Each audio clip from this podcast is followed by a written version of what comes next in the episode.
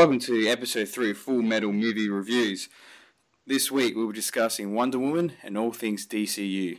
With me today is uh, Davo. Dave, how are you? Not too bad, thanks, mate. Yourself? Pretty good, pretty good. Uh, Rob won't be with us this week. Um, both Dave and I saw Wonder Woman today. Um, maybe we'll do the Wonder Woman review first up. Let's uh, jump into it, Dave. What did you What did you think of Wonder Woman? Initial thoughts. Um, well, initial thoughts. Uh, I actually enjoyed it. Um, I was pretty happy with the how it turned out overall because obviously that's the most important thing in the world is they make me happy, right? but um, Exactly. it was uh, no. well, Look, man. Initial thoughts is yeah, it was an enjoyable film. Like I was pleasantly surprised. Thought overall was awesome. Yeah. I uh, that's see the one thing I was just hoping for was to be have a good time with this thing because the last couple movies um, that we've been well, that um, DC have put out have been great, but they just haven't been fun or enjoyable. And this was probably the first one in the DCU which was I wasn't looking at my phone and I actually thoroughly enjoyed it from beginning to end. Um, Do you know? I I reckon the key thing um, compared to all the others is that it didn't it didn't feel like it was trying hard. no, If you know what I mean. Yep, Like it, yep. it seemed to stay pretty on point. It seemed to be pretty pretty tight film story wise. Well, it it's see the thing is because Wonder Woman appeared in Batman v Superman, this is like a I guess a retrospect or a retrospective look at her origin, which is an interesting way to do it to introduce a character and then next movie have their origin story. Um, and I guess this is like well, it pretty much says why does one Wonder Woman, a god, care about humanity? And I thought this was probably the a good story to tell about how during a massive conflict she understood how humans can tear us tear themselves apart, but at the same time, I don't know through her relationships with humans, uh, realizes that they're worth fighting for. So you kind of, I don't know, you got like a morality sort of tale, but it's entertaining, whereas it's not like fanboy service, but executed poorly, like Batman v Superman. Yeah, uh, yeah, I'd second that. Um, Yeah. and I think that that's where it, the progressive nature of that of her not really having a sound understanding of her own history, where Mm. she's from, and what she's all about. You know, um, thinking that the whole God killer situation with that sword, Mm.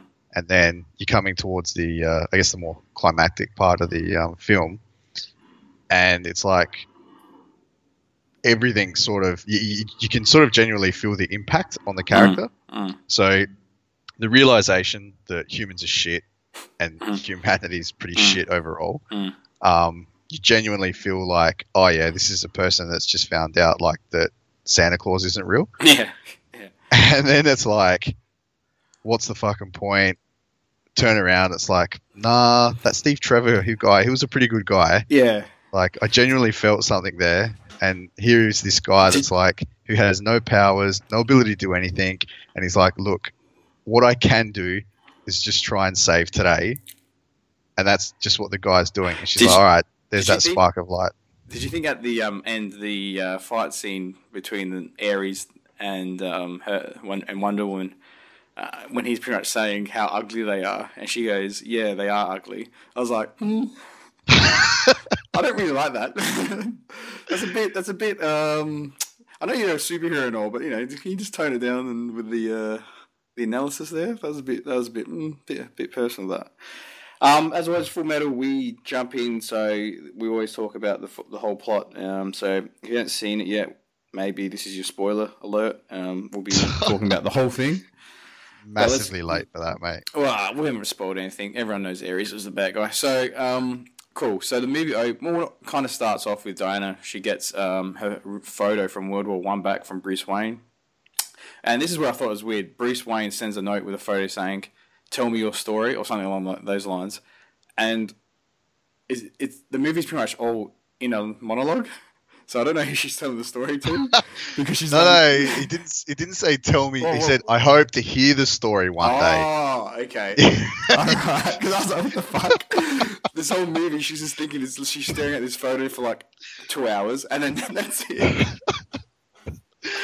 No, you I pelican. would have thought, I actually, I legitimately thought Bruce Wayne would be on the phone or something, and she's telling the story, but maybe that's a bit too literal. I'm a bit too simple. perhaps. yeah, no.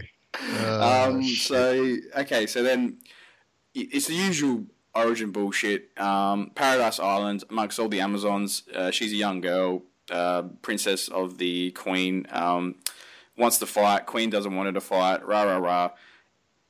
Movie really, uh, maybe that, that that's probably the, probably the, uh, for me that was probably the weakest part of the movie. That ten or five minutes where they're just sort of setting it up, like you find out who the Amazons are and stuff. No, Um, I, I think it was valuable, man, because that, that, that's where you're getting the difference in the character, right? Mhm. Because and it doesn't, it never comes back around. Um, but if you can remember the scenes at the start of the film, there is payoff Mm. at the end. So you've got this young girl who sort of loves adventure, Mhm. thinks wars are cool, wants to be a warrior, uh, like her auntie and all that sort of stuff, right? And like what her mum was The general, yeah. and the, and the mum's like, no, war is shit. Like the the whole concept of murder and conflict. I don't want that to be for you. That's going to be terrible. And then so what happens at the end of the film is, I guess, all that shit starts ringing, like really coming home, right? Mm. It, but it's just like every World War II story or World War One story you ever heard about the young 15, 16 year old guys that would lie about their age because they think they were going off to fight yeah. in some sort of grand adventure and that um, everything was going to be uh, roses and poppy seeds and all that sort of shit. But it's yeah. So I think I think it was worth it spending that time Oh, I because didn't have- it set up the development of the character. Yeah, I, okay, maybe perhaps to clarify it, like, I, I, you, you're very much aware that this is set up to, and this is like pretty much purely exposition to explain everything. So that's what I meant by that. So it's kind of like, Oh, okay, fair enough. yeah, that, here's the story of the Amazons, and you're we're gods, and rah rah rah. So like, so the layman person could go to the movie and just pick it up. So you know that necessary five minutes just to explain the context or context of the world was a bit, uh, yeah, we get it. Bit heavy handed. Yeah, it was like literally. Oh, let me just show you. And she rips out an iPad and well, okay, a scroll. That's an iPad. Yeah, and, and and you get a little five minute movie in a movie explaining the movie. Um, Just just quietly Mm. with that Amazon stuff. How never in my life have I ever seen so much twirling and Oh. flying backwards arrow shots. yeah, how good is it? It's amazing. I love spin it. kicks. it was just like Spin- non-stop. It was. It it reminds me of um, what are those wrestlers? Those Mexican wrestlers with the masks, and they like just flip around. Oh, like, like a Nacho Libre yeah, style. exactly. Literally, it's Nacho Libre style of ancient fighting with spears. It's amazing. like backward flips, Uh, arrow shots, and yeah. that was hilarious. It was, it was pretty cool though. Um, here's a question for you. So, Amazons are immortal, right? Mm, uh, no, they're not. Okay. As as evidenced by her aunt dying. yeah, but yeah, but if she, uh, if they've been alive since Zeus, they have to be immortal. Because how would they? Nah, there's more context there to how they Mm. keep going on. And the other Um, thing, right? I can't remember. Yet. If they're immortal, her aging up. So they they show the movie when she's like five or six, whatever. Then when she's like maybe twelve or thirteen, and then again when she's I finally. Then why yeah. does she stop aging? Yeah, why does she stop aging? How was it like? Was it how many centuries was that of her aging up? So they must age slowly, slowly, slowly. So I'm just thinking, how many centuries? Because that? you don't have you don't have the context of. Um, so I okay. They can be killed, but what I'm saying is, if they like the lifespan would obviously be millennia, right? It wouldn't be normal lifespan of people. I don't know if it's millennia, but I tell you, uh, you, you know what? So, we just need. if you ever get any listeners Yeah. and they start sending tweets and shit, Yeah. I'm sure this is where we need to be uh, two years into a podcast where we can just do a call out to the nerds to correct everything here. Yeah, exactly. So I'm pretty sure there is a, a, a fair bit of uh, lore that actually explains how that all happens Ah, and okay. continues because you know Diana um, is completely different because she is actually effectively a hybrid god, right? No, she's So- Zeus- Zeus's daughter. Well, yeah. Yeah. So, okay, so her origins obviously changed over the years, but in effect, she's Zeus's daughter, right?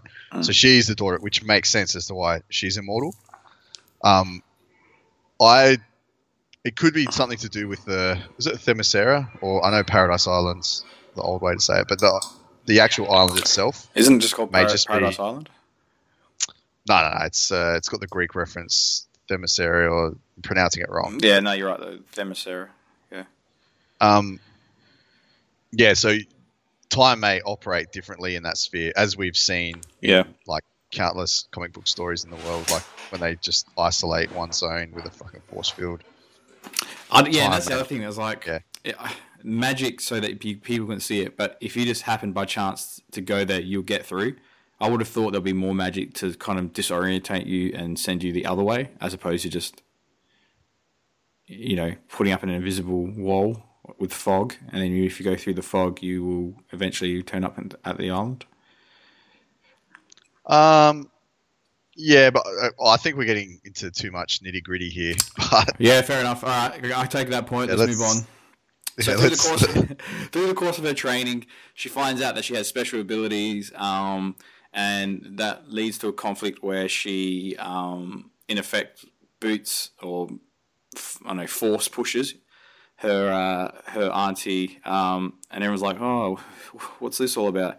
So of course she runs away, confused, and then when she see confused on the edge of a cliff, she sees our mate uh, Steve Trevor, and his plane uh, crash into the ocean. And she goes, "What the hell is this?" Dives into the ocean, um, and meets or saves Steve Treasure, Steve Treasure, Steve Trevor from his. Um, that's the other thing. I don't like. I don't like characters when they have two first names. Anyway, and, old mate Steve. call him Steve. Steve, old mate Steve, couldn't couldn't get out of his plane. She saves him, and I thought what what happens after that is pretty much the Germans are, are, are chasing Steve, and you find Steve actually has stolen a notebook, um, and the Germans are chasing Steve. They manage to shoot down his plane. His plane crashes.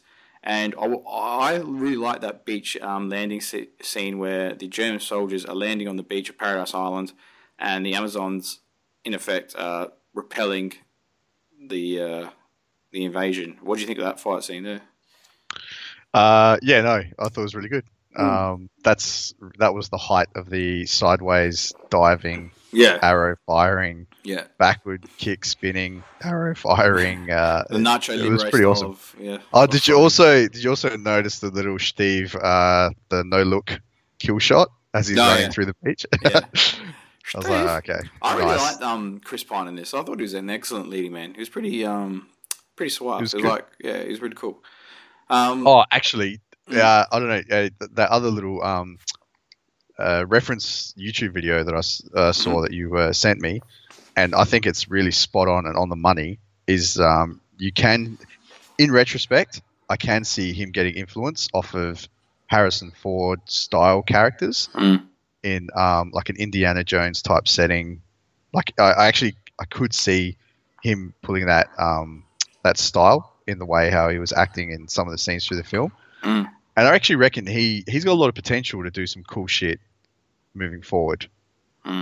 Well, for the listeners at home, the old old two of you, um, the the YouTube video David's uh, David's talking about is um, Mr. Sunday Movies. So go check yourself. Go check that one out. It's a a not is it a what was it called?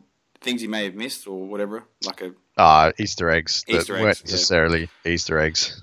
um. I don't shit on the guy. um, Um, just- so the is what it, it is what it is. Um, so Steve, um, he helps uh, Diana or Wonder Woman um, fight off the Germans, and basically gives a spiel about how the world is in a war to end all wars, and he was a spy, um, and he was touring an Ottoman facility, or a I guess it was a weapons facility, and in doing so, he found um, Dr. Maru or Dr. Poison was producing a deadlier form of mustard gas, And in that, she conveniently had all of her formula written down in this green little notebook, which was conveniently placed at the edge of a door, which he conveniently stole. And then the Germans got wind of him, chased him, and he ended up at Paradise Island. So, in that sort of little interaction there, a bit of dialogue, um, the Amazons learn that the world is at war and tearing itself apart, and they theorize that Ares, the god of war, is behind behind this, and that in the sense that he's corrupting humanity and forcing them, or I guess tricking them into conflict. Um, now I want to talk Uh, about I think that. she thinks it's forced. It is. She. Oh, I think okay. they make reference that they're under his uh, direct influence or Hmm. control. I want to make point in that. So in that scene where uh, Steve is um, going through the weapons facility, he what happens is he steals the book and they see him walking out, so they try to stop him, but then he jumps into a plane. But did you notice though when he's touring that f- facility in the first shot, you actually see kids working the the, the, the drills and the, the weapons, the I guess the plant. Did you see that? Oh yeah, yeah, yeah. And then in it, so when he escapes in the plane, he drops a bomb on the facility. Now, Steve just killed. I'm pretty sure a whole bunch of kids. I know. I know. Yeah. They before the explosion, they show an, an empty facility just to make it clear that there's no one in there. But let's get real. There's that explosion was very big, and those children have very They small probably some- little legs, and they can't run that far. He killed some kids. He killed some Ottoman kids, flat out. Would have to. Um, uh, possibly, possibly. yeah. I, to be honest, I didn't put two and two together. I think I think the wool was pulled over my eyes, uh, and I saw the empty thing and just assumed it was a warehouse no, of some okay. sort, as opposed to the actual manufacturing facility. I thought it was the same thing. Well, going by that logic, I mean, you'd have to then assume that uh, Doctor Poison would also have died. And Well, um, they all ran the- out. Don't you remember? They all ran out into the car to chase him. Uh, yeah, but she didn't pursue too far, did she? Well, let's be honest, Dave. DCU DCU doesn't really focus on those sort of Minutia of detail. Yeah, yeah. Yeah. But uh, Yeah. speaking of which, and I just got to stop you just right now. But did you instantly think when you saw Doctor Poison that you will that like did you get any throwback sense to um, the original Michael Keaton Batman and Joker? nah. Like You know with the- you know what remember Joker's girlfriend, Yeah, yeah, Jack Nicholson's girlfriend with the, the face mask? yeah. Jack, I thought we're going to the movie. Whatever it is. Yeah. Yeah, that Um, one. I was like, that has got to be the most ultimate uh, callback I've ever seen because I don't think. Yeah, Nah, that's you know cool. that made me think of Boardwalk, Boardwalk Empire with that guy. He's missing his face from the war. And he's got that like leather mask on half his face, and he talks Uh, like this. Have you seen Board, Boardwalk Empire? Yeah, I've seen some of it. Yeah. Um, Yeah, okay. yeah. Basically, her her half her face is obviously been eaten away from some sort of gas, and she's got like a pros- prosthetic face or uh, I don't know. Ah, it's just a mask. I'd Yeah, say the- I- it covers up half, kind of like you- a Phantom of the Opera type If you- situation, but for the lower half. If you YouTube um those sorts of things from World War One, they did exist, but they did not look anywhere near as good as that. No, that was fairly sophisticated, um, 3D printed type, something you'd see today. Yeah, exactly. But still. Um, so okay, so what so what do you think of that interaction and of his desperate plea to the Amazons to let him go so he can go back to Britain and give the notebook back to try and I guess try and save, but the war's already stopping because the am- the armistice is about to be signed. But I mean, just to prevent the the gas being dropped, I guess. No, well, I mean, the thing is, he's got the notebook. Mm. Uh, he's under the impression there's going to be a, a super weapon of sorts or the Mhm. gas type weapon, and the armistice doesn't mean shit if they just start dropping them, right? Yeah. so Yeah, he, he- he's obviously being driven by the uh, the desire to. well, I guess you find out later that the that they're going to drop it on London, so that would have pretty much wiped out everyone in London, I assume. Well, yeah. Mm. Um, and did you find? And I think we probably could maybe skip through at, at a bit quicker pace, but even if did you Who's find the host that here, mate? Who's the host? yeah, I, I get that, but people's times are precious. Um, Yeah. If you go through, in keeping in line with uh, that theme though, and the book and all of that, Mhm. like I found that the uh, the arguments weren't really that great because it is a gas. Mustard gas was used. Granted, they had the um, masks and stuff like that. Yeah. But like, did you feel like it wasn't like they didn't really put much effort into making it feel like it was a super weapon? Uh, yeah, good point. I mean, because at the end of the day, it is how do you deliver the gas, and so they show it two ways: one being fired from an artillery um, gun, and then being fired from, I guess, a, a, the payload would have been the gas, and the second way was uh, a plane, um, sort of like dust. Was it dust cropping? Yeah, they just literally would have dust cropped the Crop dusted. yeah crop And dusted. no, I think I'm pretty sure there was a payload. Oh, so that would have been a bomb too. It dropped. Yeah. Um, but if it rains, uh, isn't see this would have been good because Rob, being working in the industry, he does would have been able to prove this. Oh, If- the uh, the chemical weapons industry. Yeah, if it well, and because he's German, but um, if, if the if the bombs dropped and the gas got launched, if it rains, it's pretty much over, right? Like the gas doesn't go anywhere, Uh, well, and I if it's windy, it will get blown out as well. yeah, I mean it's gas. Like it depends on how I guess the Hmm. uh, the denseness of it. I don't know. Yeah, we're getting The weight bogged of down. We're getting bogged down in bullshit that no one cares about. All right. Again, but my point is, is that they could have Yeah. done a better job because even if even when he's in the room Mm. with the generals and stuff, he's trying to explain the severity of the situation to them. Mm.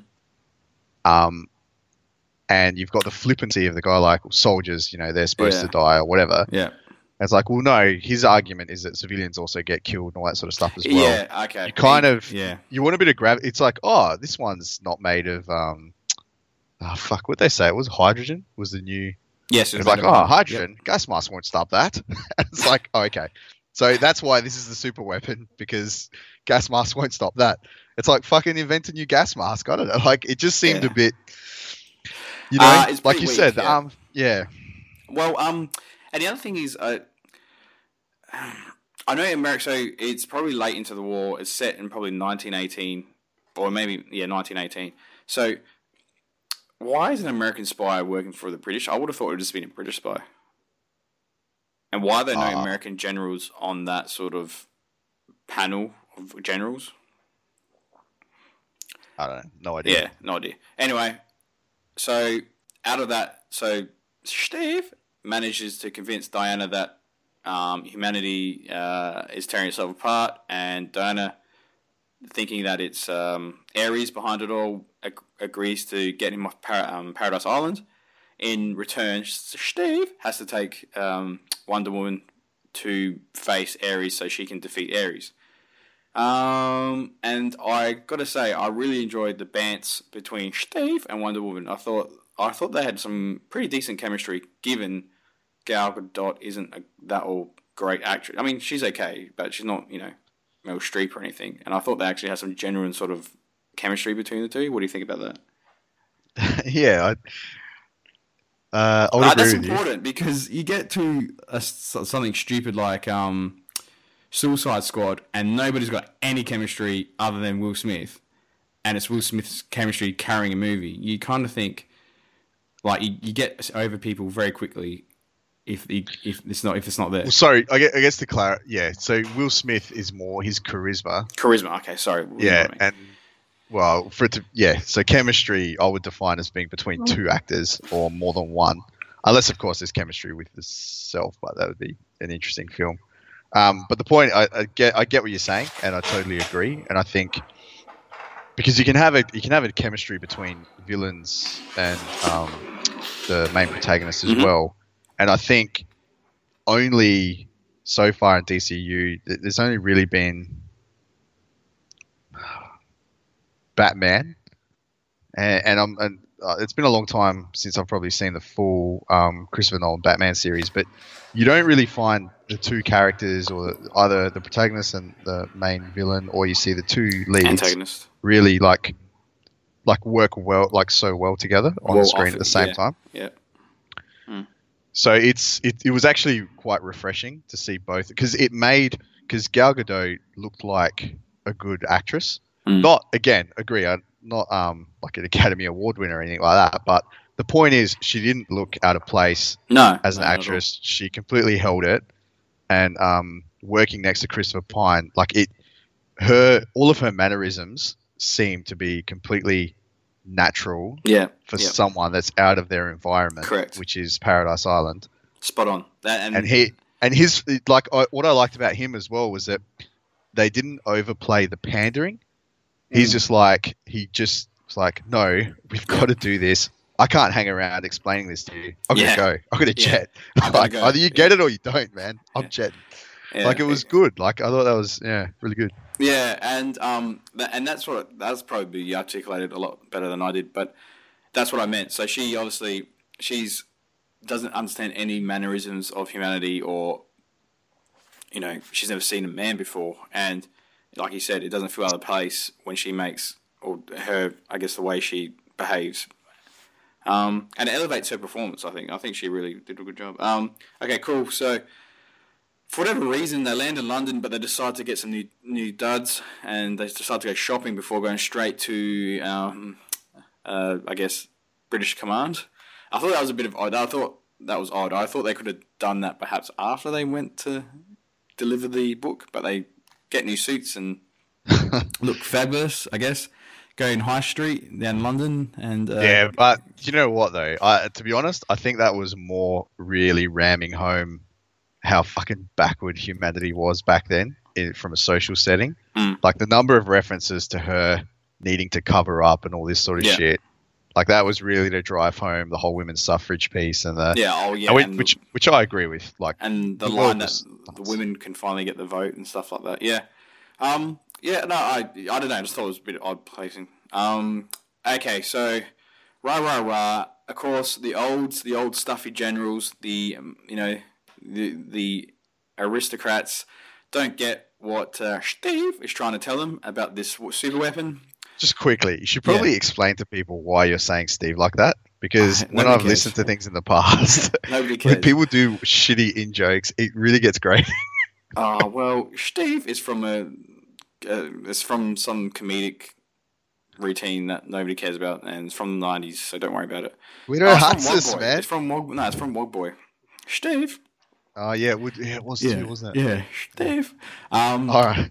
um, yeah. So if anyone's listening that cares, go check out the, the Australian film Wog Boy or The Wog Boy, and you'll get the reference. Um, okay, so the generals, of course, don't agree, so they tell them to relax. The war's over. The Germans are going to sign the armistice. Relax. It's done. We're done. And um, Diana's like, nah, but this guy's still running around. Um, Ares is still trying to, you know, he, if we don't defeat him, he's the war will never end. Um, rah rah rah. They have to go rogue, like everybody in movies that get released these days. That everyone has to go rogue, and Steve takes Diana to a pub to meet his little, little crew. That's going to take them into to Belgium to the front to go find um, Ares slash Doctor Poison and try and prevent this new form of mustard gas being released. Um, and that little pub scene, I thought I didn't really like the the commandos, I guess, or the, the, the smugglers or whatever, whatever they're called, the group that he's got. Um, I thought they were kind of not really didn't really add anything. Um, so they had Samir the spy, they had Charlie Charlie who's the sniper who can't shoot. Um, he's haunted by ghosts from his past. So he's just on the piss, and um, he's uh, um, I think he's Spud in Trainspotting. That's the guy that plays him. And yeah, it is. Yeah. and um, why does he always play? Why is he always typecast as a dropkick? I don't get it. Anyway, he plays it so well, but it would have been nice just to have. Like when okay, so when we first introduced to Charlie, he's getting his ass kicked by some big guy, and you think, oh, and Diana, oh, Wonder Woman's like, oh, at least Charlie's good with his fists, but it's Charlie that's getting beaten up, and you think, oh yeah, he's just a lovable larrikin that likes to piss, but legitimately, this guy's useless. He doesn't shoot. He just cries, and um, that's pretty there much was it. no Has night payoff at all. There No, was no no, fucking game changing like uh thousand yard shot. No. You know, there was nothing that. Yeah, Yeah, there was really no payoff to that whatsoever, other than for that one bit where the Samir guy's like everyone's fighting their own battles, Mm. and then there's the camera pan over, and he's team. leaning over like beating himself up by the fact that he couldn't shoot the uh, other sniper. Um, and so I mean, it's so basically that's his little crew. Um, okay, so at this point, Are you I- forgetting Chief? Oh, Oh, okay. no, not Chief's not yet. Chief's not there. So uh, basically, there's one um, sort of minister, I guess. His name's Sir Patrick, and he meets him at the pub and says, "Look, I agree with you. Here's some cash. Go to the front, try and um, find Doctor Poison and prevent this um, weapon from from happening. But at all costs, you know, we've got to let the armistice take its course.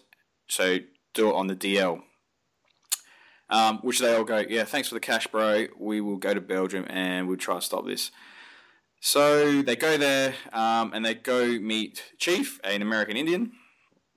And Amer- he's the guy that's going to smuggle them into Belgium, which I don't really understand why you need to be smuggled into Belgium when there's a war. And when you have the British Navy at your disposal, the largest navy by some mile, why you can't literally just be dropped into or transported into Belgium. Um, but whatever. It seems a bit odd that you need to be smuggled through the lines. Uh, it's a Um, plot device to introduce you to Chief. well, I guess yeah, well, why not just have Chief at the bar? Who cares? Um, and and, and okay, so basically, Nah, because then then you need to see the night terrors. yeah, that's true. Alright?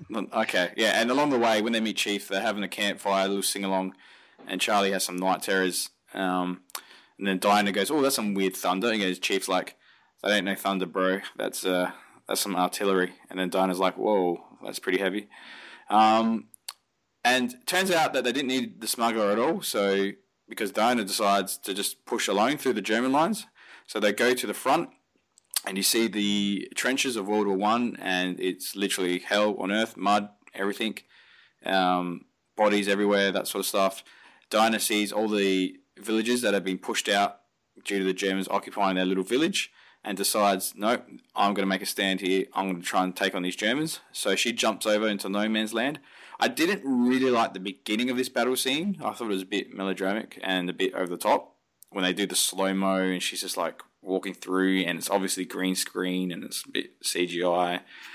But it turns out to be a really good battle scene because what happens is um, they push through the lines. So Diana inspires the Americans to also jump over and uh, Uh, push. English, right? Are they English? I thought they were Americans.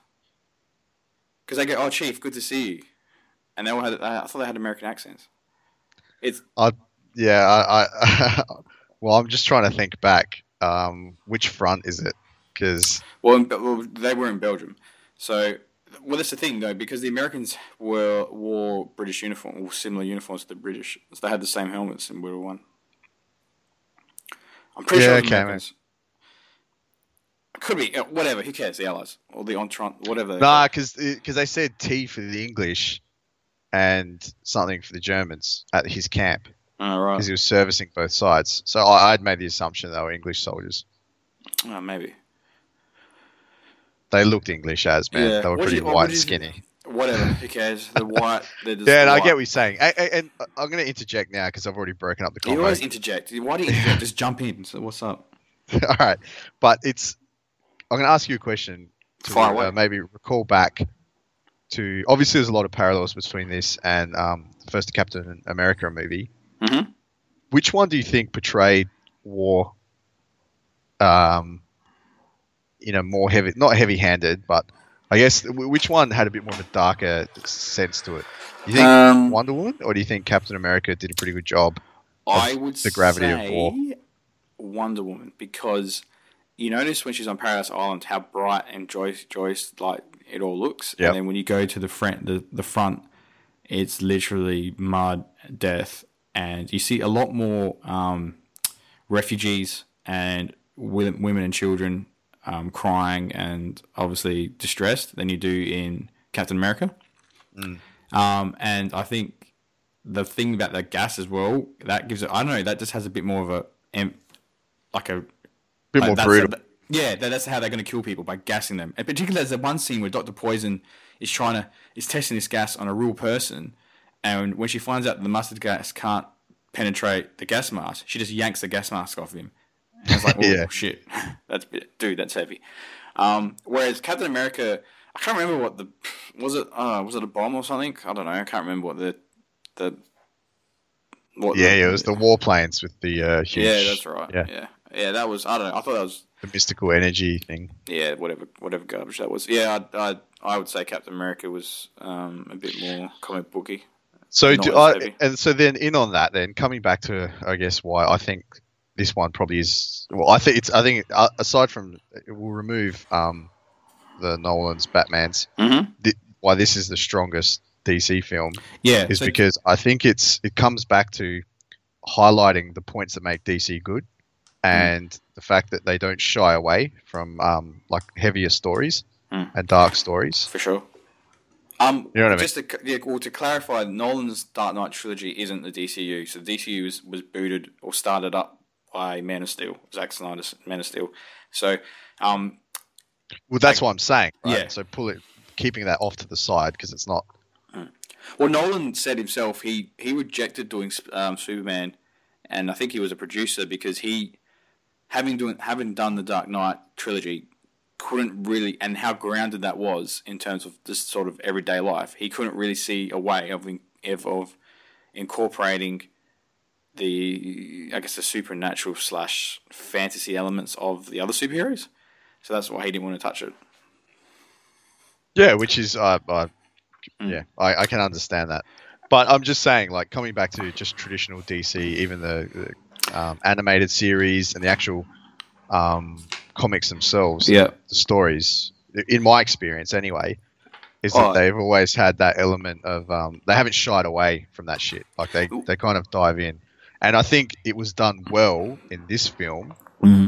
Whereas in um, Batman and Super versus Superman didn't have any No, uh, No. gravity to it whatsoever, and it tried to be dark, but it wasn't executed very well. I don't think. No, it was. Yeah, I agree with you. I mean, the other thing as well, I'll be on. I'll, I'll go on record right here now, listeners, and let you know that I am probably I enjoy the DCU a lot more than I, and I'm talking about the comic books and pretty much I know the animated shows and everything, a lot more than I I like the Marvel universe. So, um, in fact, I'd probably go on record and say. Before the movies, I mean, the Marvel has done, Marvel Universe has done a great job with the movies, and they're really into some really entertaining flicks. But I would say I've only really ever read Spider-Man books, never really touched a lot of X-Men, and I've never once. Oh no, I've, I've read um, Civil War, but I haven't read anything else with the uh, Avengers. Um, I've only really, in terms of comic books, focused purely on um, DCU books because I think they're, they're just, as you said, Dave, just more interesting stories.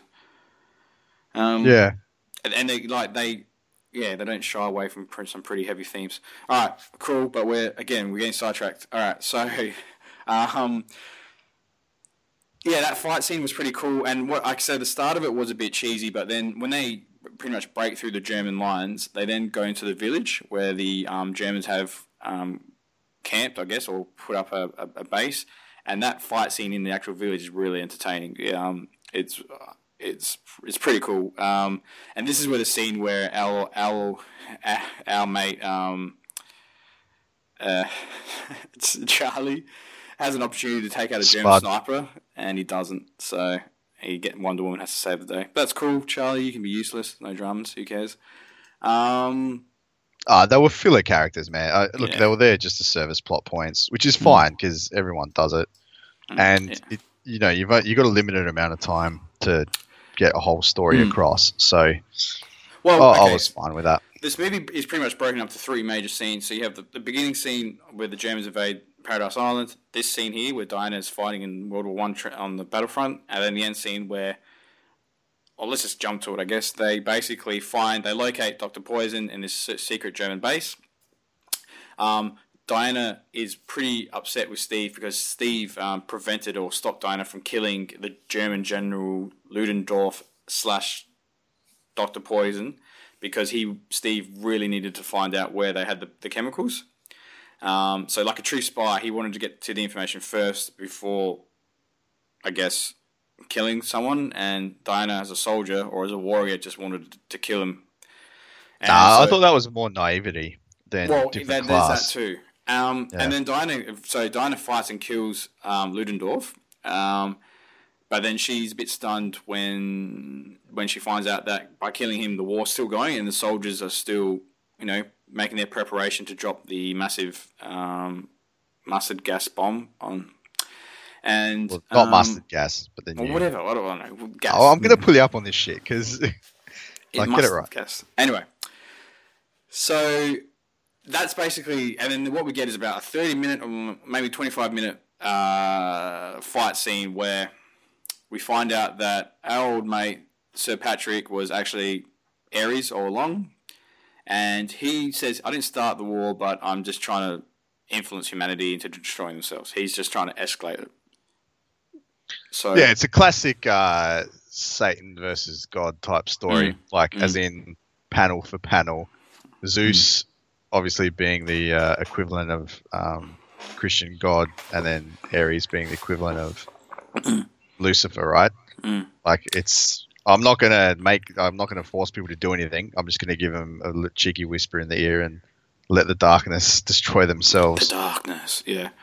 Um, and basically through that fight, we learn, um, well, Zeus, sorry, Ares tells Diana uh, that she's actually she is the God Slayer because she was Zeus's daughter, and that she has the ability to to, to destroy humanity, and um, and he's he's not really fighting her. Well, I guess he is fighting her, but he's just trying to convince her that um, humanity is not worth saving. So he's encouraging her to unleash her powers and to use those powers against humanity.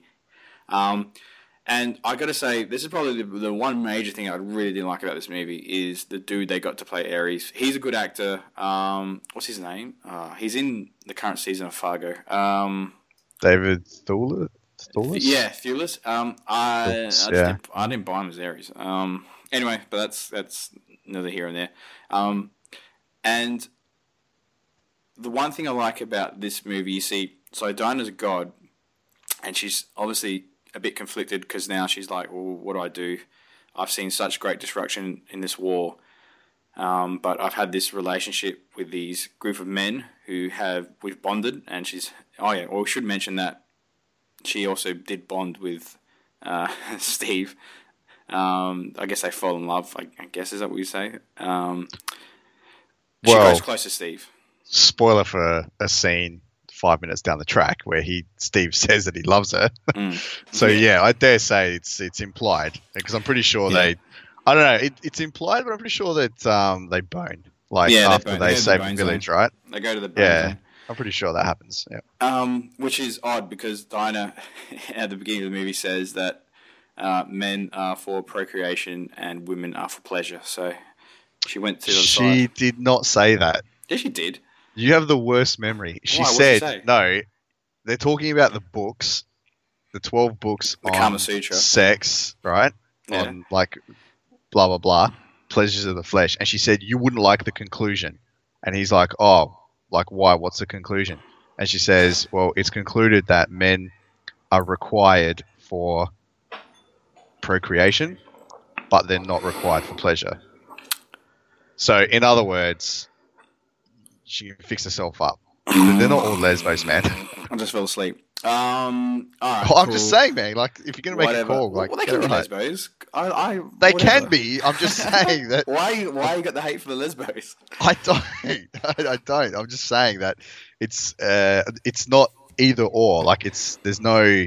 Oh, I suppose that's true. It's not Okay. specific. Yeah, they're not Gender saying that. fluidity, Yeah, they'll all, As in, as why yeah. she would still be interested in exploring that is not. Be, yeah, like. Okay, they're not so that's why they're not it does make sense Yeah, I know. that okay, she okay. would It was a uh, have a comment. crack at it. It was a passing comment that didn't deserve. Yeah, I get it. minutes. Well, that's how the internet works today, mate. Passing comments, fucking create empires and destroy them. all right. So okay, we, we'll be talking forty minutes. Let's just keep going. All right. fuck Um, already. Okay. So cool. Um, so Diana's confused and conflicted, and the, like I said, so Diana's trying to. She's got these powers, but then you see Steve is like, I have to do something, and if I can make a difference, I'm going to make that difference. So that's the whole thing about it. He, the whole, I guess, the morality of the story of, of, I guess, why you could argue Steve inspires Diana to be um, the defender of the human race, is because she sees this man who is just a man, and she's been told men are, I guess, um, inferior and I mean men is in the race, hum, the human race,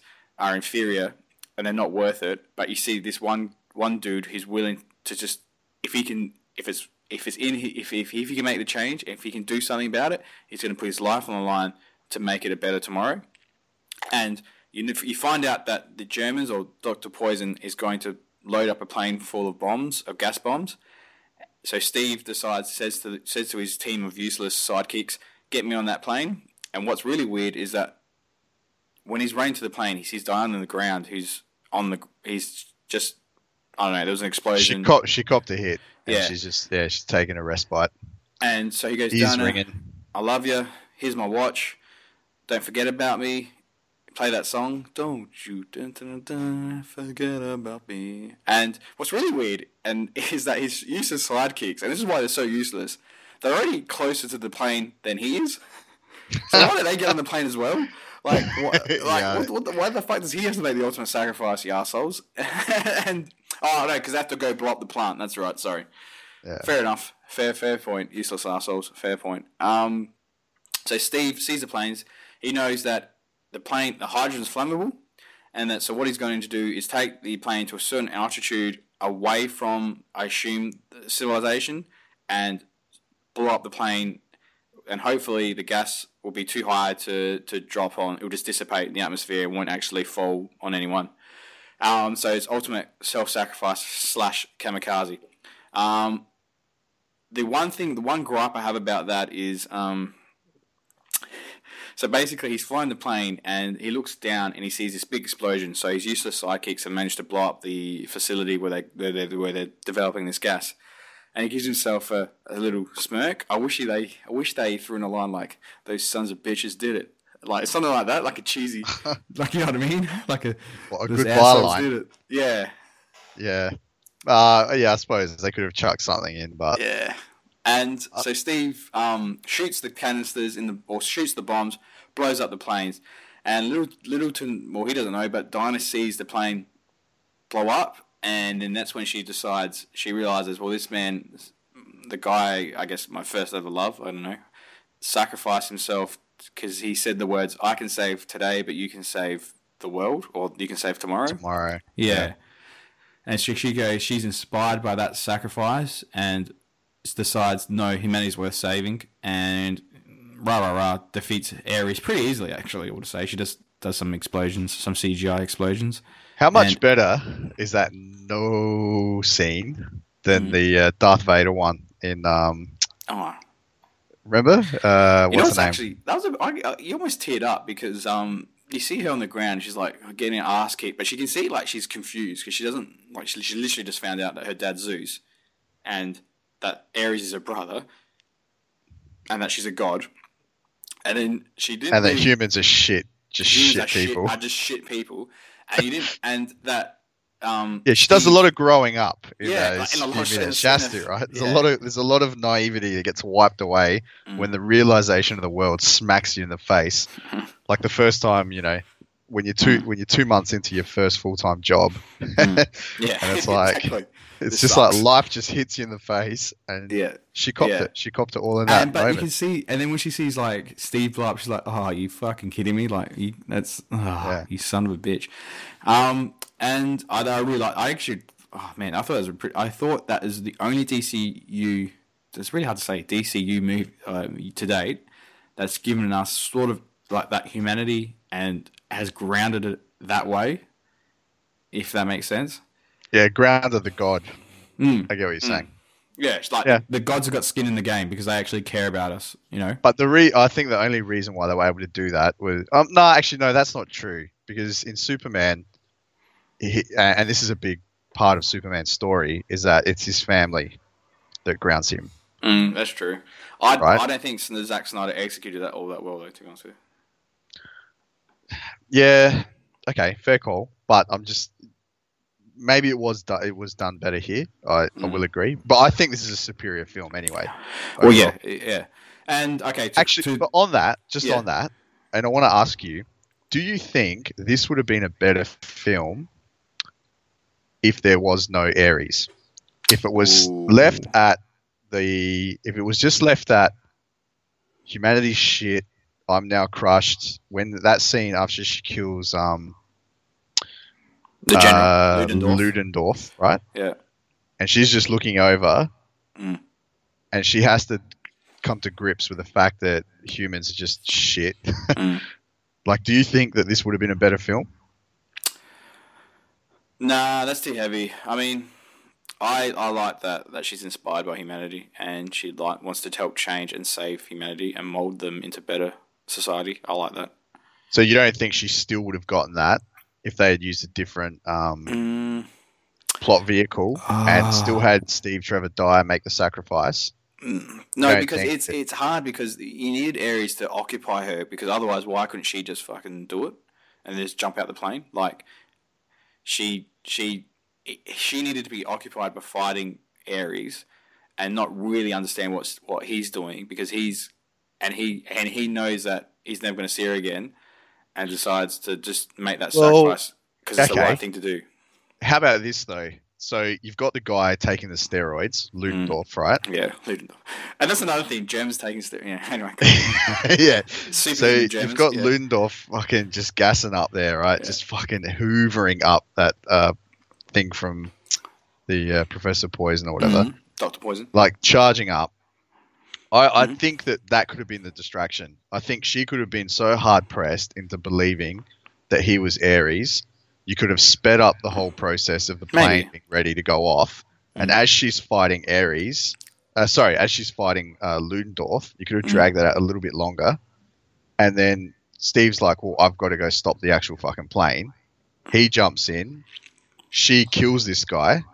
The plane's already off. Ah, and she's too late. She's watching around. Nothing's stopping. The guys, um, you know, the useless guys are still shooting. Everyone's still trying Mm. to kill each other. The plane's going up, and then it fucking blows up, and like everything would just ram home even harder.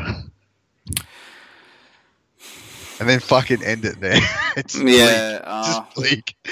Nah, that's too bleak, man. Oh, I, yeah, it's too heavy. These movies needed. I think you still need to have the standard happy. Well, not, Yeah. it was a bittersweet ending because you know uh, Steve's still going to die because it's set in 1918. But Oh, but Steve Trevor loves dying. Like he's died many times in the comic books. yeah. So he's he's a character that that dies. like he exists to die. All right. Well, and then pretty much at the end of the movie, she's in Paris, um, and she's like working in the Louvre um, on artifacts, um, which I would have thought is a really easy job for her, given given her history. But um, so she's just cruising around, and she puts a photograph back and says sends an email to a Gmail, if you noticed. I did Bruce- notice, yeah. to Bruce Wayne. Says, cheers for the photograph, bro. She hears a bomb, I think a bomb go off, and she just says, look, I'm here. I'm here for the long haul. I'm here to save humanity. And she jumps out, out into the Paris night to, to, to track down that bomb. yeah. um, okay, so that's pretty much a, a very blase, minute by minute, I guess, take of the movie. Um, overall, would you say this is the best DCU film to date? Yes. And I would also say, I also want to ask a, a, a question as well. Mm. Not only the best DCU film, Mm. um, with probably some of the strongest, uh, like chemistry and supporting cast, also the best theme song for Oh, a DC character as well. It's amazing. Fucking how good was it? And just at It's the so right metal. times. It's and so I wanted metal. I wanted it more, but Mm. they gave it to me just enough to Mhm. me to be like, yes, that was brilliant. And secondly, do you actually think, and this is a bit of a, an off the wall, uh, I guess, question now, Mhm. is Wonder Woman still the right name for this character? Ooh. If we look at everything that's happened in the past, um, you know, fucking hundred years Mhm. in the world. You know, you've got the women's suffrage. You've got, you know, we've seen so many incantations of this character. We've seen the bad um, '70s fucking TV Wonder Woman Yeah. type take on it. Yeah, for sure. But now in today, like if you if you remove Wonder Woman, she's never referred to as Wonder Woman. No, that's true. It's just in the title of the film. Get rid of that altogether. I think there's a different name. Like I, actually don't think Wonder Woman, and I know it's difficult to you can't really change a franchise or whatever. Mm. but like it just doesn't fit to me. It- like uh, I feel it's- like it- it yeah, needs to be something. It's old. Yeah, it is. it is, isn't it? Yeah, it is. Um, but I mean, I don't really care because at the end of the day, she's only referenced as Diana, um, Queen, Princess of the blah blah blah of the Amazon. So it's cool. But to your point as well, I, I just reaffirm that I yeah this is the best DCU film out. Um, and the best part of Batman v Superman was Wonder Woman, and when she is in that fight with Doomsday and says, "What makes you think I haven't killed a god before?" or whatever. And Yeah. that theme song in the movie is, is in that in Batman vs Superman was really cool and it amped you up. And this is pretty much just a couple two hours of that, if that makes sense. You're never you're never not satisfied or dissatisfied with the fight sequences and the the um the choreography of the fights. She's she kicks a lot of butt and she takes down a lot of crowds. And Yeah. um, I, I, I got to say, the plot always keeps moving forward, and it makes, on the most part, a lot of sense. And you want to see the continuation of the story and where she goes on from here. So It was um, well paced. Yeah, oh, it yeah. was, wasn't it? And even the characters themselves acknowledged when shit was taking too long. Mm. Like Mm. when Steve Trevor's like trying to explain to her why he's got to go in, and he's like, like, "Nah, just gotta you go, don't get dude, it, shut up." you don't get it. Yeah, yeah. I got to go." And it's like, Yeah. "Oh, I like that. He didn't fuck around. Yeah. He's not, you know, spending 25 minutes explaining the, uh, yeah, the magnitude." Uh, I got a question for you. Now, I, I when I, okay, so when we saw that love, I guess Dinah grows close to Steve, and, and they go to the Bone Zone. Hmm. Um, I di- initially didn't like it because I was like, well, why can't they just be two warriors in this fight and just be like, you know, compa- you know, Oh, platonic. compadres, comrades, yeah, platonic. Yeah. But then you realize that at the end of it, she that's the link to love. She says that love will cure all. Bit hippie, but sh- the, that's the link. So that's cool.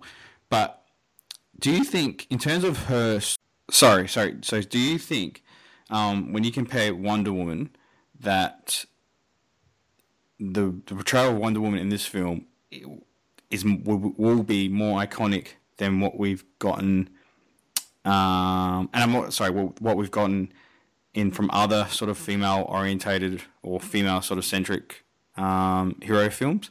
So what I mean, like, do you think um, Gal Gadot's portrayal of Wonder Woman would be as iconic as uh, Furiosa in Mad Max, or like Sarah Connor in T two? Oh, okay. So from a for the ages perspective of Yeah. female heroes, um, Because that's the- pretty tough, man. Well, the point I was trying to make is that those the, the reason why I think those two are really stand out is because they didn't have like a love interest or they were just like in the films they were um two just two two like they had male leads I guess but they, there was no sort of love dynamic in those films so just you know they they just two two strong Yeah. independent women All right. Uh, look, I think you have to take it from the context though that the world's changed from when Mm. those films, more specifically when Alien was released, right? Mm. I mean, you'd have to you'd make the argument that Sigourney Weaver was pretty much all the ultimate heroine Mhm. at one point when those films came out because you hadn't had a uh, a character or a female lead really do that sort of thing in my memory and my exposure to film um, during that time. So you had the world like uh, you had a mature audience seeing a mature film, and this is like okay, shit. So that's what a female hero's kind of looks like and how they would react in those situations. All these years later, there's been other sorts of films, not never to that's ever landed as heavily as that. You had Furiosa. I mean, for you and me and for our circle of friends, sure, it's it's pretty iconic sort of um, portrayal of a he- of a female hero that's not Mhm. typical of what I guess the sexed up sort of like action Tomb Raider thing yeah style. Yeah, Yeah. like the real shallow, superficial ones. yeah Like it's more like Furious is just like a genuine badass. yeah But that that's for our like I think Mad Max um, is a bit niche. Mm. So I don't even true. think that is going to really be that iconic. Mm. But this is going to be the first uh, film that maybe not kids, but you're going to have young females watch, Mhm. like the 12s, 13s, Mhm. and their Mhm. exposure to film. And I think that is what's going to make it an iconic female hero story Mm. for the ages. Because if it resonates with the 12 and 13 year old girls that are growing up and being like, that's awesome, I've got someone to identify with now, then they're going to carry that, right? For you and me, I don't think that's going to be the case. I, I like I really still see Sigourney Weaver as like the ultimate female badass, Mm. right? Me too, and like yeah. I like Wonder Woman. I think she was a cool character. I thought this movie was really good, but it's not Alien. It's well, not it's Aliens, not. It's not right? T2. It's yeah. it's So- yeah, it's yeah. not T two. It's not um. Sorry, that was yeah. You referenced Sarah Connor before, but it's not. oh, and yeah, Ripley. And Ripley. Yeah. Yeah. Sort of same. well, those yeah okay, and, and that's the thing, right? Like, you for us, our first exposure to female heroes were those two, right? Mm. And you've got they're normal women that don't have any special powers, hmm and they're in serious threat of their lives. And those films were great films, but kids today and the next generation, I, I don't think they're going to be watching Alien, and that's going to be their first experience, No. right? That's right. It's not right. It, this will probably be it, and because of that, we'll grow up. Our kids and grandkids will be like, "Oh, you know, the, we grew up remembering this uh, um, Gal Gadot as the awesome badass Wonder Woman who Mm. really uh, kicked some skulls in, Yes. but was really cool." That's and good. um, That's good. Pretty good perspective because I hadn't thought about that. I guess I was looking at it someone at our age group who have as a as like a kid of the nineties watching those films. Um, you're right. So yeah, I, yeah, I I I would think that um, I don't think this is going to be the only portrayal of Wonder Woman. So I definitely think that these movies will keep going in perpetuity um, until literally they stop making money. So, um, but oh, it could fall off a cliff, man. There, there could only be two. We don't know if there's going to be a hero story bubble. Well, yeah. I mean, but the thing is that this is the best DCU film out, so I wouldn't be surprised if they now want to rush a second Wonder Woman. Um, True. Well, that's we're getting another Wonder Woman, I guess, in Justice League later this year. So, all right. Well, maybe that's a good point to jump into. Um, so, with the DCU, oh, actually, before we finish off on that, that's what I would also like to suggest is that the DC um, comic books are better at portraying females than the Marvel comic books. Would you agree or disagree with that? I think we've got received better female orientated storylines and female sort of um, characters with with different uh, more complexity and not so many not not such cliched sort of um, portrayals as we have received from Marvel. Yeah, I I think I would agree with that, but then I could have a bias because I've only ever really been exposed. I've been more heavily exposed to DCU because Yeah, that's true. I think people that read X Men may argue. Mm. Um, I mean, obviously not, yeah. not Jubilee, but yeah, your first thought is probably Jean Grey, yeah. and um, Well, they're coming out with Captain Marvel later, next year, the year after, as their big female orientated. Um, or they have to now, right? Yeah. Um, and I've literally never heard of Captain Marvel before. Um, and I'm somewhat familiar with. I'm, I wouldn't say I'm a beginner. I'm probably intermediate when it comes to comics. And I never heard of Captain Marvel before. So she must have Well- existed in the Silver And- Age, perhaps, this, or even she wasn't around in the '90s when we were reading this stuff. And let me put it to you: Yeah. name if I told you to name a DC um, villain that was female, Mhm. You could do it almost straight away, couldn't you? Catwoman, Poison Ivy. Um, shit. Who else we got? Um, But you did it instantly. You could think of two, right? Mm. Straight away. Mm. Um, Marvel, female. um, Emma Frost, I guess. She's kind of a bad guy at the beginning. Uh, Like I know they're they're obviously out there. Yeah, yeah. There's gonna be a few nerds out there screaming, "Are you guys fucking kidding me?" There's Yeah. like fucking 25, 30 of them. Amateur hour. But for us, but for, for being the Harley Quinn, Pop, you that- know, fuck, she was iconic. Um, yeah. But that's what I'm saying though. Like you know, for us, Mm. the the guy, the, the every Joe comic book guy Mm. that bought a run of a series, but then didn't get Mhm. like didn't read anything for maybe a year or two, but then went back in and bought another series Mhm. over our life. Like if we're that audience, DC does have better representation for Mm. better female stories than what. And look, we're doing what I guess all white men do and start commenting on the impact of Yeah. female situations, right? Yeah. Like that's that's what white men do, and I'm sure we've got better ideas than what they do. Well, uh, but I, but yeah, that's true. But I mean, I just think that the DC, uh, I don't know. I just think that they do better stories. Um, and like uh, Talia al Ghul, okay, maybe in the Dark Knight um, Returns, she wasn't that well thought out. Um, but she's a pretty epic bad guy in the Batman um sort of universe. Or Yeah, yeah, and and even in the TV shows, right? I mean, Mm. like you look at Arrow, Mm. where it's granted, like, and, and going back, like, I want to give Arrow like a lot of credit for the ground they broke Mm. because it was one of the it was one of the earlier incantations of um, heroes coming to the small screen in Sure. the live action format. well, it kicked it off. The success of that TV show kicked it all off. Yeah. Oh, it did right massively, and they and they had massive constraints Mhm. because CW Network, like, it had to be, it, it was like huge constraints to try and make it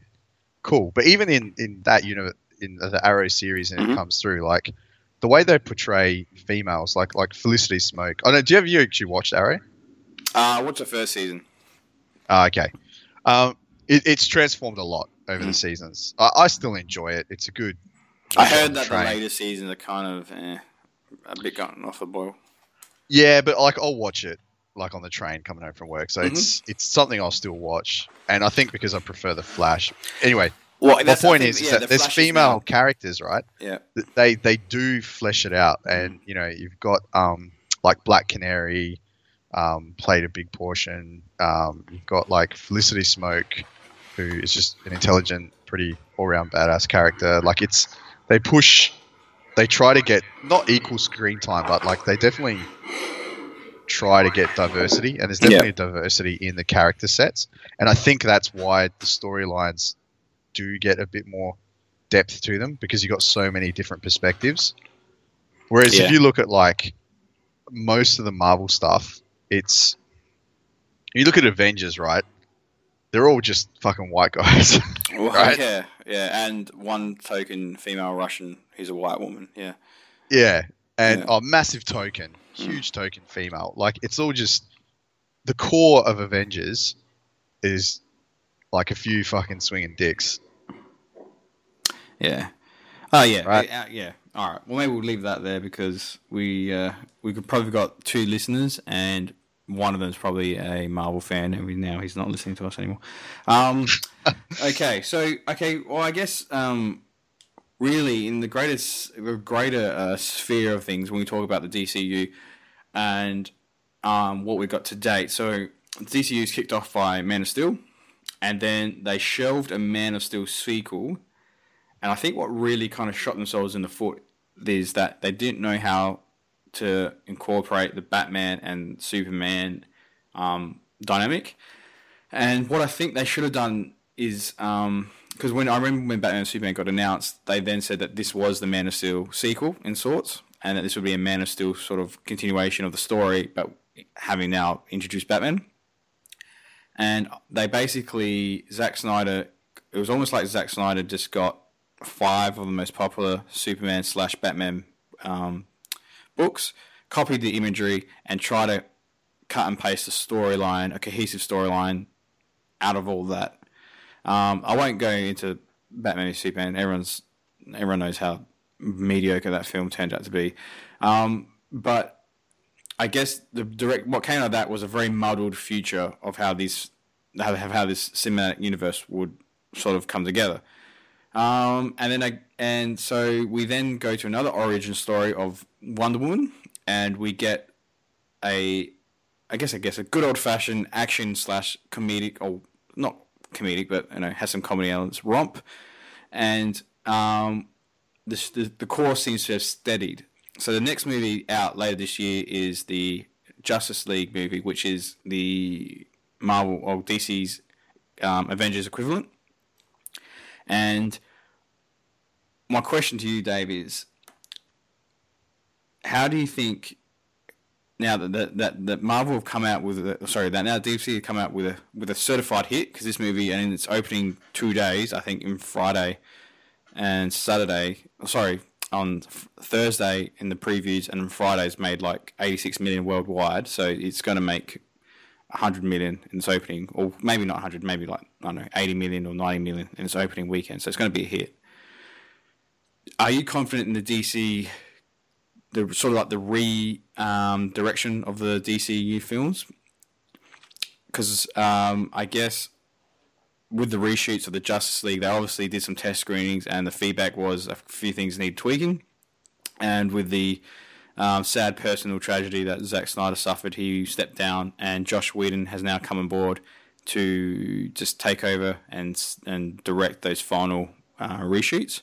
Do you think that we're going to get a more uh, not, not lighthearted, but a more comic booky, if that makes sense, sort of uh, universe out of DC? Um, no, I, I, I'm not. I was thinking about this actually, Mm.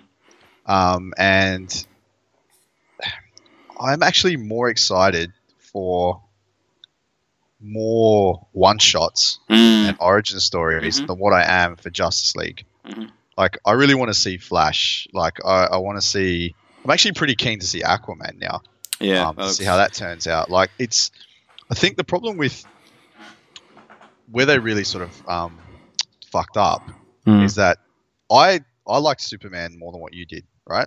Man of Steel. And yeah, the Man of Steel. I liked it more than what you did, and I thought it was fine. And I thought it was an okay reattempt because they had to be careful and certain tropes were brought in, etc. Whatever. Mhm. I thought it was okay. I would like to have seen a, a proper sequel to Man of Steel, Yeah. and I think maybe the timing wasn't great because it would have been a really long time between drinks if you'd had Man of Steel, this version of Wonder Woman come out, Mm. and then a number two to Ma- a sequel to Man of Steel. It would Yeah. have been a really long time. But I think we would have gotten a better Superman movie had it happened in that order. Whereas as- now, Mm. it's I I don't know, man. I just think Justice League is. I'm not sure if it's going to be what. the the problem is that they they okay so Marvel when they they had a very um, corporate attitude to how these movies would be um, released. So they I don't believe they had the, the universe set up when they put out Iron Man. I just thought that they they realized that they um, comic book movies were making money. Um, they Marvel as a company wasn't making all that much money, so they they thought, okay, well we sold our last our two top brands. Um, Sony got Spider Man and Fox got X Men slash Fantastic Four. How about we look to these other characters and see if we can't make some money for ourselves? So when they did that, they made Iron Man, and that kind of kicked us all off, right? But they then sort of developed a game plan to then make more of their lesser characters and bring them to prominence. And they mapped it out like a pretty much like a corporation does. This is stage one. This is stage two.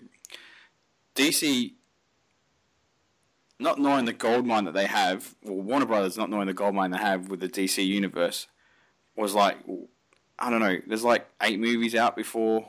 Although they had the Dark Knight trilogy going, but they hadn't formulated or thought about formulating their own universe. Yeah, so they Yeah, when the Avengers makes a billion dollars, um, and you know the Dark Knight makes a billion dollars, but I mean the Dark Knight made a billion dollars due to I think they re-released it in IMAX and they re-released it in you know it wasn't you know granted it still made a billion dollars, but it it, it took a different couple different directions to get there. They kind of realized that the, the potential these things had, so they realized they changed the course pretty drastically because Zack Snyder was meant to be um, the Kevin Feige, and he was meant to map out the, the, the, the sequence of these films. But then they kind of realized that, like you said, long time between drinks.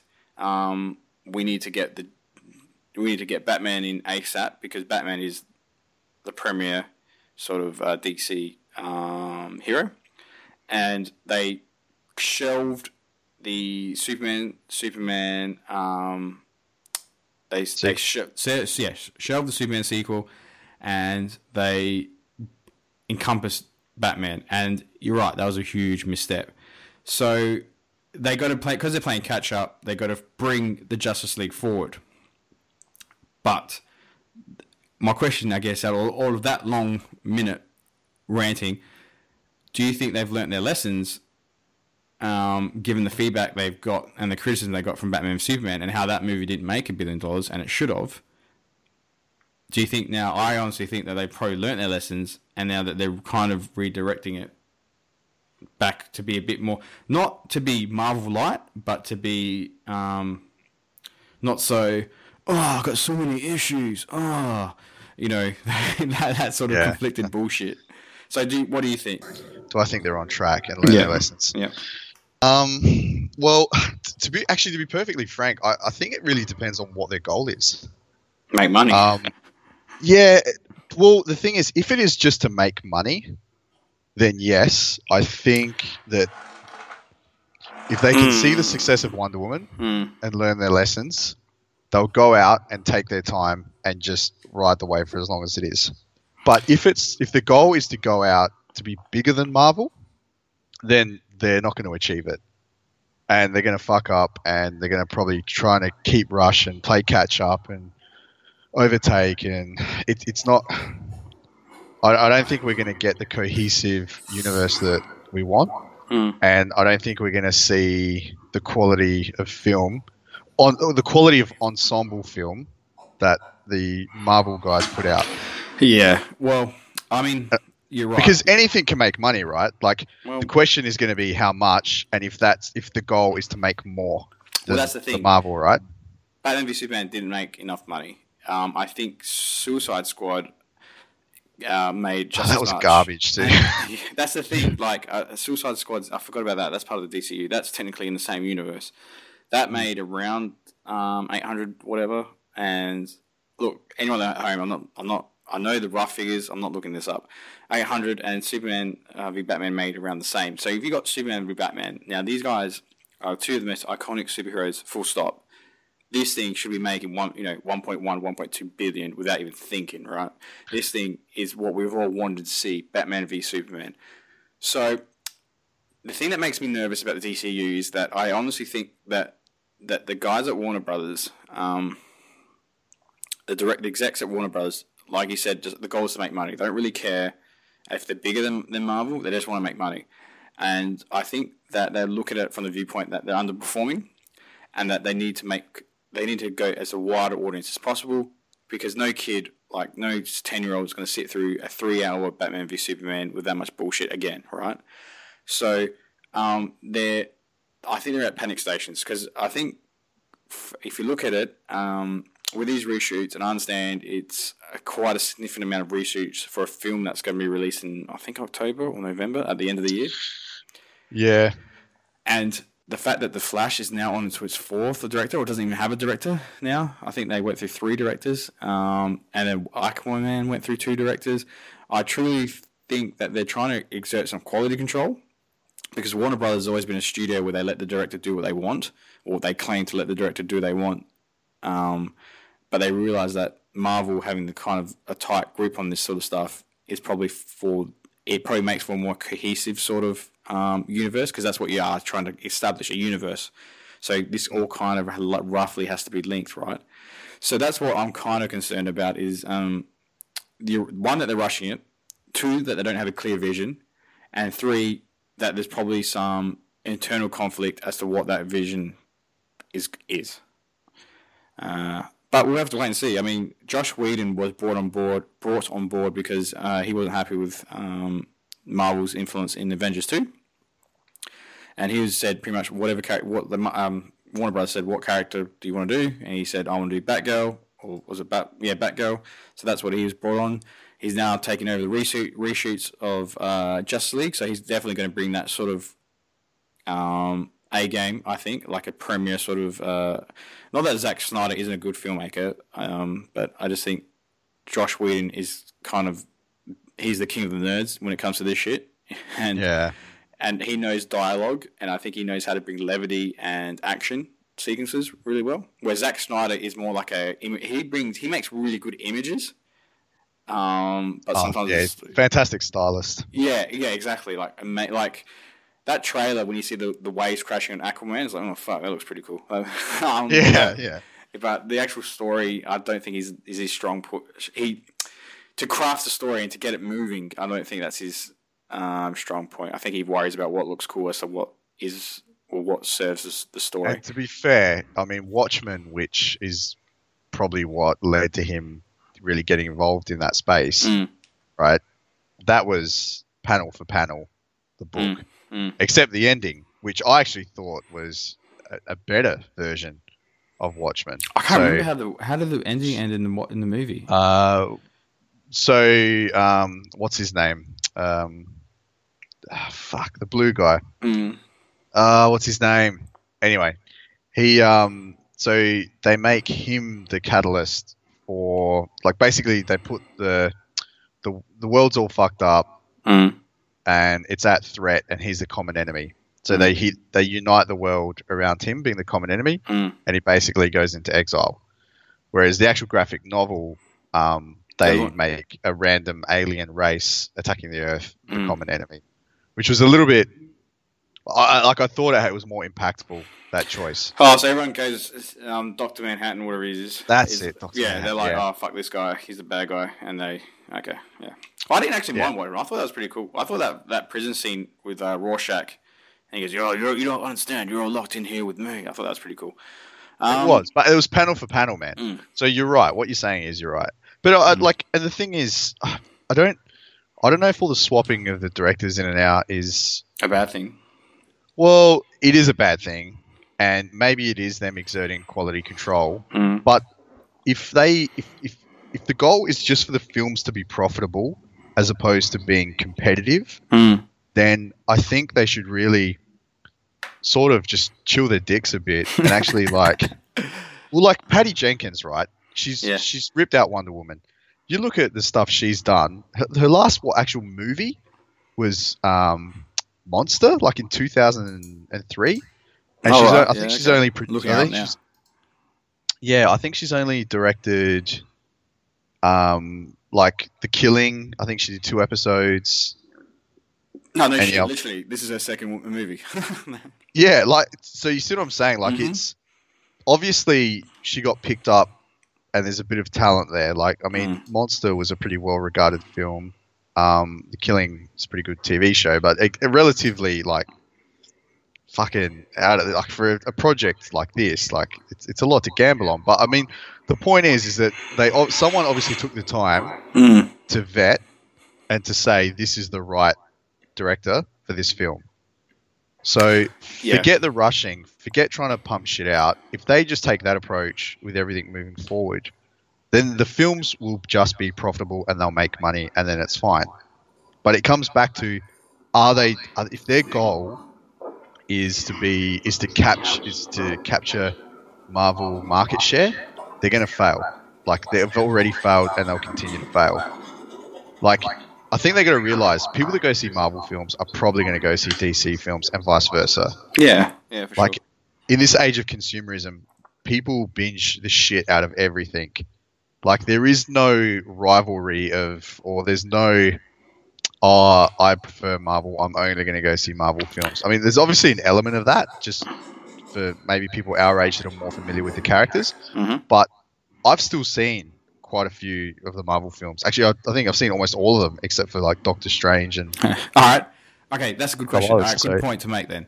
All right, so if just quickly before I move, I'll move on to about what I'm about to say is, I think that they're generally are concerned about quality control and perception in terms of they want to make high quality. Um, they don't want to be seen as an inferior comic book brand to Marvel. And uh, my point being, when you look at uh, Suicide Squad, that movie had significant reshoots again and was actually taken over by the editing. So they Marvel uh, Warner Brothers outsourced their editing editing to uh, the companies in Hollywood that edit movies, and that movie was actually cut together by an, an editing house. So I definitely think with the mandate from Warner Brothers had set, we need more of these. Uh, we need more rock songs. We need more jokes. We need more this faster pacing. And then they cut the film. So that's what I, I generally think that they they don't want to be seen as an inferior brand. So that's why they're actually doing a major reshift. And I actually do believe that um, Flash and Aquaman will be pushed back to make sure that they are better films, and that a lot is riding this Justice League that they're willing to double down, get another A class director in. Because let's be honest, you don't need to get an A class director in to just do reshoots. Reshoots are pr- pretty much this didn't test well. We're doing the opposite of what we originally did. Just get any competent second unit director in. They can do the reshoots. Josh Yeah, agree. Josh Whedon's also doing some dialogue. He actually did work on this film with Zack. Um, he did. I think he did a rewrite. So he's obviously doing some dialogue and some influence there. So I generally do believe that they're trying to do a course correction. Anyway, so back to back, back to your point. Um, so in terms of mm 2017, we're getting some pretty good new films, uh, comic book, comic book films. Um, we got we had Guardians already. Uh, Wonder Woman came out. We've got Thor coming out later this year. We have the Justice League um, coming out later this year. We have Spider Man Homecoming coming coming out. Uh, we had Logan. Let's not forget Logan. Sorry, already come out as well. What do you think will be the top grossing, or the or what the? I guess that's not really a true reflection of a good film. But what do you think will be the biggest comic book film of 2017? Um, yeah, that's tough because it is when we start seeing it how flooded this market is now becoming with this stuff. Well, yeah, Um, because it Basically, Fox is doing two. We're trying to do at least one movie a year. Sony's trying to do one movie a year. They've already announced that they're going to do a Venom story next. Um, and then you have Marvel, who always pump out. That's their business model: pump out two movies in in a year. And now you have uh, Warner Brothers pumping out two movie comic book movies a year. So you're right. There is almost uh, two movies a quarter that are going to be comic book yeah, movies. it's crazy, right? yeah. Um, uh, it's a good time for fans. Um, Oh, for fuck oaths, yeah, it's great. Yeah, I, I think it's going to be tough to answer because you've got a new, even though Spider Man isn't a new, Mhm. the franchise isn't new, and we've had a lot of Spider Man films, really. Um, fuck, there's been quite a few of them, haven't there? Like Uh, six five. already, I want to say. five, no, Five? five, yeah. Been five, so this will be the sixth. Yep. Um, but this is the first one where it's Spider Man in the Marvel universe, and you look at the demographic as well. Mm. Um, it's not fully grown Peter Parker. It's Peter Parker in high school. I I wouldn't be surprised if the film's a good film if that ends up by being the biggest one of the year. I yeah, I agree. Superman's going to be the biggest one. Superman's going to be huge. I think they hit the nail on the head that with No, Spider Man. Spider Man, sorry, Spider Man. Yeah, yeah. Spider Man. Yeah. So Tom Holland nailed it with the casting of Spider Man. Yeah. Um, you're going to have some surprise elements because um, Donald Glover's in it, so we don't wonder what kind of if he's the uh, the other Spider Man. I can't remember what the other Spider Man's name is. Um, and so and also uh, it's going to be tied in loosely. Well, it is going to be tied in with the, the, the Marvel universe. So I think Iron Man is fucking featured in half of the Mhm. trailers, Mhm. half of the trailer in every trailer. Yeah. Yeah. So I think that's going to be the, the big hit. Um, I wouldn't be surprised if this gets gets close to gets close to that though. I think Wonder Woman. This has kind of been the badge of honor, or not the badge of. I shouldn't say that, but you know what I mean. This is like the film that um, uh, females, uh, comic book fans have been crying out for, and maybe not this film, but like a female protagonist and a female story and I wouldn't be surprised if they want to make this one known as to be like, well, there is profit and margin in this, so please keep making these um, stories for us. So um, I would say I'd put Spider Man, then I'd probably put Wonder Woman, and I reckon Thor. Well, because Guardians is already shit. I forgot about Guardians too. That's already made like close to nine hundred million. yeah. Uh, yeah, fuck. Um, it's a it, it's hit the, the Guardians is I I wouldn't say it's been a surprise packet. I mean, it, but it's been a um, it's good, man, because in in a flooded market, it was the first to jump, and this is where Marvel's got such an advantage, is that they've always because of the advancement of all the stories, they're the Mm. first now in everything. They're the 1st Mhm. space Mm-hmm. um, sci-fi setting. Mhm. They're the first um, mature character age ones. And you look at Mm. Logan, Mm. right? Now they've already done. They've done X Men. They've done yeah, shit, everything, Logan as well. Yeah. and you got Logan now, which is like not the end of days of Wolverine, but it's pretty much all like we've seen a life of a character here. So, Mm. they're, and they're the first now to do that. I mean, everyone wants to see maybe old Batman, but okay, well, Marvel beat uh, beat DC to that with Logan, right? Mm. So it's yeah, it, I, I think I'm not surprised by Guardians doing that well as well, Mm. and I, it'll probably be those three in Mm. whatever order um, for the So you don't think Justin Justice League will make a billion, a billion bucks? Uh, like I said before, man, I'm not sold on it yet. Yeah. I mean, the Flash looks cool. Um, I think Wonder I- Woman's the best part about it. To be honest with you, I mean, I like Bat, I like Affleck, Batfleck. I think he's actually quite. I think he's a good Batman, and he and uh, he's a wasted opportunity. Yeah, right? big time. He's a big time. wasted opportunity. He's yeah, a good Batman in a shit film, yeah, um, that's, yeah. and I think Wonder Woman was the only thing I really when I saw Batman v Superman. Um, my wife fell asleep, and Wonder Woman was the only thing I took out of that. I was going, "Oh, that was really good." Like, as actually going, "Oh shit, this is really good," and I, I just think the Batman, even the Batman's how he dropped out of the being director of that, and it looks like he's not going to be playing any more. He, the solo Batman film has a new director, but uh, I get the impression that he's probably contracted for three or whatever movies, and then that's it. He's he realizes that I had that one chance with Batman v Superman. We, we fucked the pooch. It's done. Um, Yeah, I got that he- feeling too, Yeah, and that sucks. That yeah. sucks, donkey balls, man. Mm. Un- well, unless maybe unless this is the catalyst for change, like you Maybe. said, if, if it rights the ship, maybe um, good old Benny boy turns around and says, "Oh, maybe I will have a fucking solid crack at this." Mm. But 'Cause- when's that yeah. getting released? What's the the solo Batman film, I don't know. no, no, no, the Justice League. When's Oh, Justice, Justice League. Uh, good question. I think that's in October. It was at the end of the year. I know it's before Superman, uh, Star Wars. They want to give themselves enough space between Star Wars. Uh, November, sorry. So there you go, November.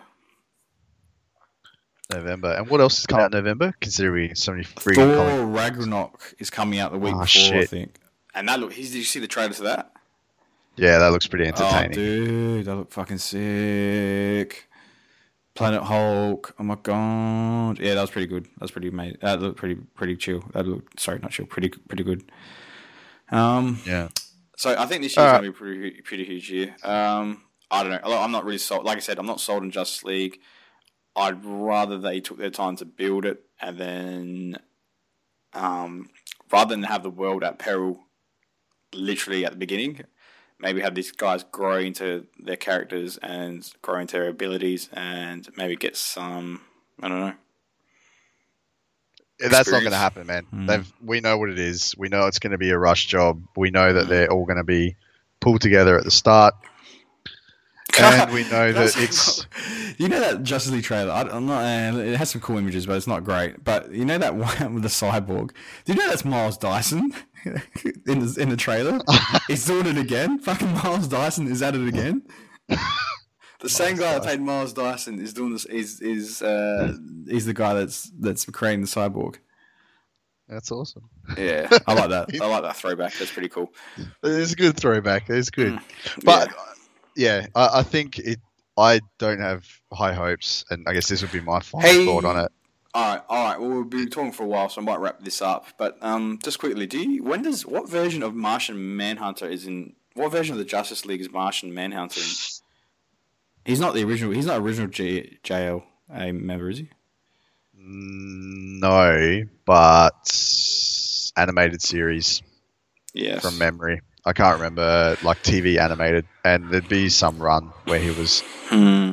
uh, an early member. But yeah, he would have been cool. I actually would have preferred to see. him Yeah, as that's what I would have. I because I know Cyborg definitely isn't original member, an original member. Um, he is in You've the, really- in, in the cinematic that film, the Justice League movie, um, that comic, the the the cartoon. He was, but I'm I'm pretty sure he isn't. I'm pretty sure Martian Manhunter. I thought he was an original member, maybe not. Who knows? And I'm not going to do the research to find out, so I don't care. All right, cool. Uh, we'll leave that there. We've been talking for a while. Thanks for joining us for our third ever episode. I'm having fun doing these. Keep listening. Um, if you want to follow us, we have a Twitter account. Um, Do we? yeah, don't you know we had a Twitter account? Are you joking me? I What didn't you know mean? that. What is it? Um, what? I don't. Yeah, we we don't use it often because yeah. Nah, I'm gonna not- troll it. I'm gonna troll it hard You now. don't even What have, is it? Do you even have Twitter? I yeah, I'm on Twitter. You're on. You're on Twitter. Uh, I get the notification saying I'm on Twitter. I think I log in once every six months. This will give me a reason to get back on. I'll I'll start tweeting at. What am I tweeting at? Well, okay, so if uh, so if you want to tweet and troll us, I guess a host I love trolling his own trolls, show, yeah. trolling his own show at FMMR Pod at FMMR Pod, so Full Metal Movie Reviews Pod. That's our Twitter handle. Uh, we're on SoundCloud, and that's about it. So that should be enough for you. All right, Dave. Cheers, mate. No worries, man. Until next time. Until next time. See ya. Bye.